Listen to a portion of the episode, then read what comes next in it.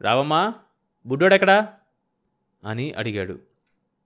మధ్యాహ్నటేల నుంచి కాక తగిలింది. ముద్ద కూడా తినలే. పడుండాడు అంది ముసలమ్మ.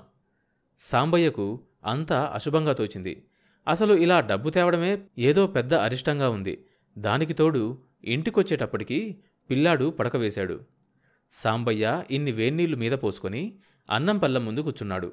ఆకలి దహించుకుపోతుంది. కానీ అన్నం మీద మనసు నిలవడం లేదు.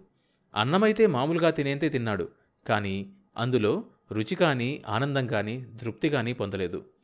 ఎద్దులకు ఎండుగడ్డి జనపకట్టె రెండూ కలిపివేసి వచ్చి బరువుగా మంచం మీద వాలాడు. పక్క దుప్పటి చుట్ట చుట్టి తల కింద పెట్టుకొని నిద్రపోవడానికి ప్రయత్నించాడు. పడుకున్న ఐదు నిమిషాల్లోనే గుర్రు పెట్టి నిద్రపోయే సాంబయ్యకు ఆ రాత్రి వెంటనే నిద్ర రాలేదు. కనకయ్య శేషావతారం బస్తాకు అర్ధ రూపాయి కోత మనసులో మెదిలాయి. అంతా చీకటి చీకటిగా ఉన్న మనసులో వెలుగురేఖ ఒకటి కదులాడింది. కొత్త కాలువలో నీళ్ళు జలజలా ప్రవహిస్తున్నాయి. ఎనభై ఎకరాల మెట్ట మాగానయింది పుట్ల కొద్దీ ధాన్యం బస్తాలకెత్తుతున్నాడు నాలుగామల్ల దూరంలో ఉన్న ఊర్లలో సహితం తన గురించే చెప్పుకుంటున్నారు. ఊర్లో బలరామయ్య కంటే తనే ఆస్తిపరుడు. తన కొడుకు వెంకటపతి లక్షాధికారి అదృష్టజాతకుడు. ఇప్పుడే కనుక దుర్గి ఉండి ఉంటే ఎంత మురిసిపోయేదో. సాంబయ్య ఆలోచనలు దుర్గమ్మ మీదకు మళ్ళాయి. ఆచారి గరళం పోసే ముందు దుర్గమ్మ తన కేసు చూసిన చూపులు ఇంకా గుర్తే ఉన్నాయి. దుర్గమ్మ నీకేం తక్కువ చేశానే? ఆనాడు డబ్బులు వృధా చేస్తే నీ కొడుక్కి ఇంత అదృష్టం ఎలా పట్టేది? దుర్గమ్మను గురించిన ఆలోచనల్ని బలవంతాన వెనక్కు తోశాడు సాంబయ్య. పొద్దున్న లేస్తూనే సాంబయ్య కనకయ్య ఇంటి మీదకెళ్ళి పడ్డాడు. వేపపుల్ల నోట్లో నుంచి బయటకు తీసి చేదుగా ఊసి ఏంటి సాంబయ్య ఇంత పొద్దునే ఊడిపడ్డావు? అన్నాడు కనకయ్య. ఇట్లాంటి వ్యవహారాల్లో జాగు చేయడం మంచిది కాదు. పరమయ్య మనవడి మెట్ట బేరం చేయి. కనకయ్య ఆశ్చర్యపోయాడు. సాంబయ్య ఇంత మెలుకోతో ఉంటాడని ఇంతవరకు గ్రహించలేదు. ఏంటి సాంబయ్య నీ చేదస్తం? ఐదు వందలతో ఎంత కొంటావయ్యా? కొంటే ఓ యాభై ఎకరాలు కొనిపడేయాలి నువ్వు ఐదు పది కొనడానికి తాపత్రయపడితే ఏం జరుగుద్దో తెలుసా? ముందుగా కొనగలిగినంత కొనేస్తే మేలు కదా అని కొంపలారిపోతాయి. నువ్విలా కక్కుర్తి పడితే బలరామయ్య పసిగట్టేస్తాడు. ఇందులో ఏదో ఉందని అందరూ ఎగబడతారు.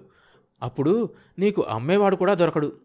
మళ్ళీ పంట వచ్చి మన చేతిలోకి పైకం వచ్చేదాకా ఈ కాలువ సంగతి బయటపడకుండా ఉంటుందంటే నాకు నమ్మకం లేదు అంటూ సాంబయ్య కనకయ్య కళ్ళల్లోకి చూశాడు. అసలు సాంబయ్యకు కనకయ్య మీద నమ్మకమే లేదు. తన దగ్గర గుంజవలసిందేదో ముందే గుంజుకున్నాడు. ముందే గుంజుకున్నాడు. రేపో మాపో ఆ బలరామయ్యకు తోటపాలెం వెంకట్రామయ్యకు కూడా చెప్పి డబ్బు గుంజుకుంటాడు.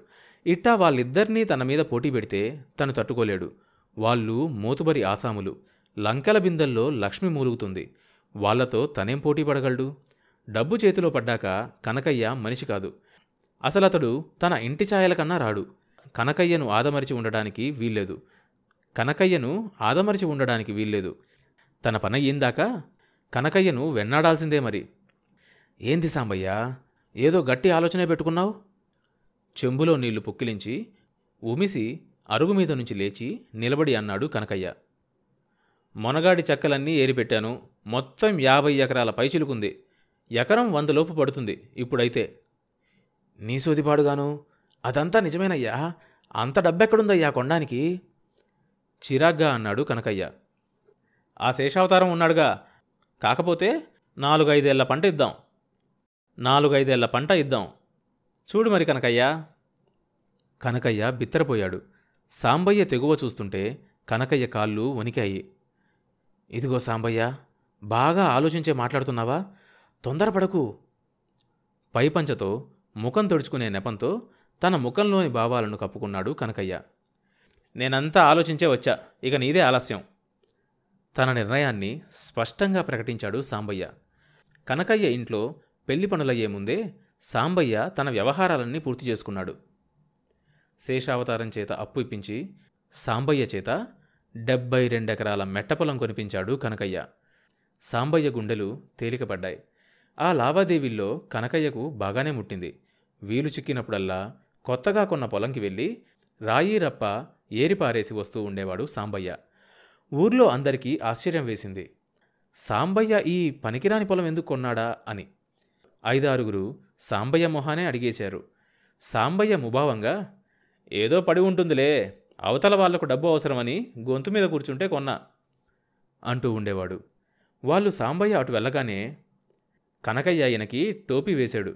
తన ఇంట్లో పెళ్ళి పబ్బం గడుపుకున్నాడు. అని నవ్వుకునేవారు. కనకయ్య కూతురి పెళ్ళి బాగానే జరిపించాడు. సాంబయ్య పెళ్ళిలో ఇంకా ఏదైనా ఇస్తాడని ఆశపడ్డాడు కనకయ్య.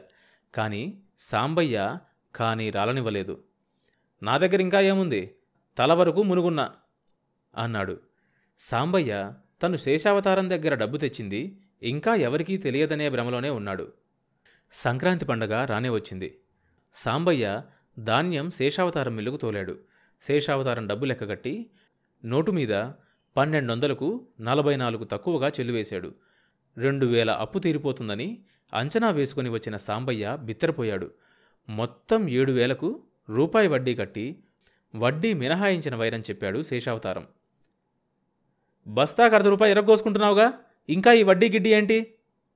దురుసుగా అన్నాడు సాంబయ్య. శేషావతారం నోరు తెరిచి సాంబయ్య కేసు చూశాడు. కనకయ్య ఏంటయ్యా ఇది? అని అరిచాడు. అప్పటికే కనకయ్య మిల్లు ఆవరణలోంచి వెళ్ళి ఐదు నిమిషాలైంది ఇదిగో నోటు కావాలంటే చదివించుకో అంటూ సాంబయ్య మొహం మీద ప్రోనోటు ఆడించాడు శేషావతారం. ఆ పట్టు వరుసగా వారం రోజులు కనకయ్య సాంబయ్యకు చిక్కలేదు. సాంబయ్య పని కుడిదిలో పడ్డ ఎలుక చందమైంది. ఈ లెక్కన ఎన్నేళ్ళ కప్పు తీరుతుంది? పొలం సాగుకెప్పుడు వస్తుంది? వచ్చే ఏడన్నా కాలువ పడితే రెండేళ్ళలో తను అప్పు తీర్చుకోగలడు. వెంకటపతికి నాలుగో ఏడొచ్చింది. అటూ ఇటూ పరుగులు తీస్తూ నడుస్తున్నాడు మాట్లాడుతున్నాడు. కొడుకు ముద్దు ముచ్చటా చూస్తూ తన్మయత్వం పొందాల్సిన సాంబయ్య పరధ్యానంగా పిల్లవాడికేసి చూసి చూడనట్లు చూసేవాడు. మనిషికి మనేదు ఎక్కువైంది. ఆ ఏడు పైరు మీద ఉండగా గాలివాన వచ్చి పంటంతా దెబ్బతింది. కూలి గింజలకు తిండి గింజలకు బొటాబొటిగా సరిపోయింది. మరుసటేడు పంటకు తెగులు సోకింది. ధాన్యం సగానికి సగమే రాలింది. ధాన్యం అమ్మగా వచ్చిన దాంట్లో మూడో వంతు వడ్డీకే సరిపోయింది. మూడేళ్ళ పంట. గింజ బీరుపోకుండా శేషావతారానికి ఇచ్చాడు.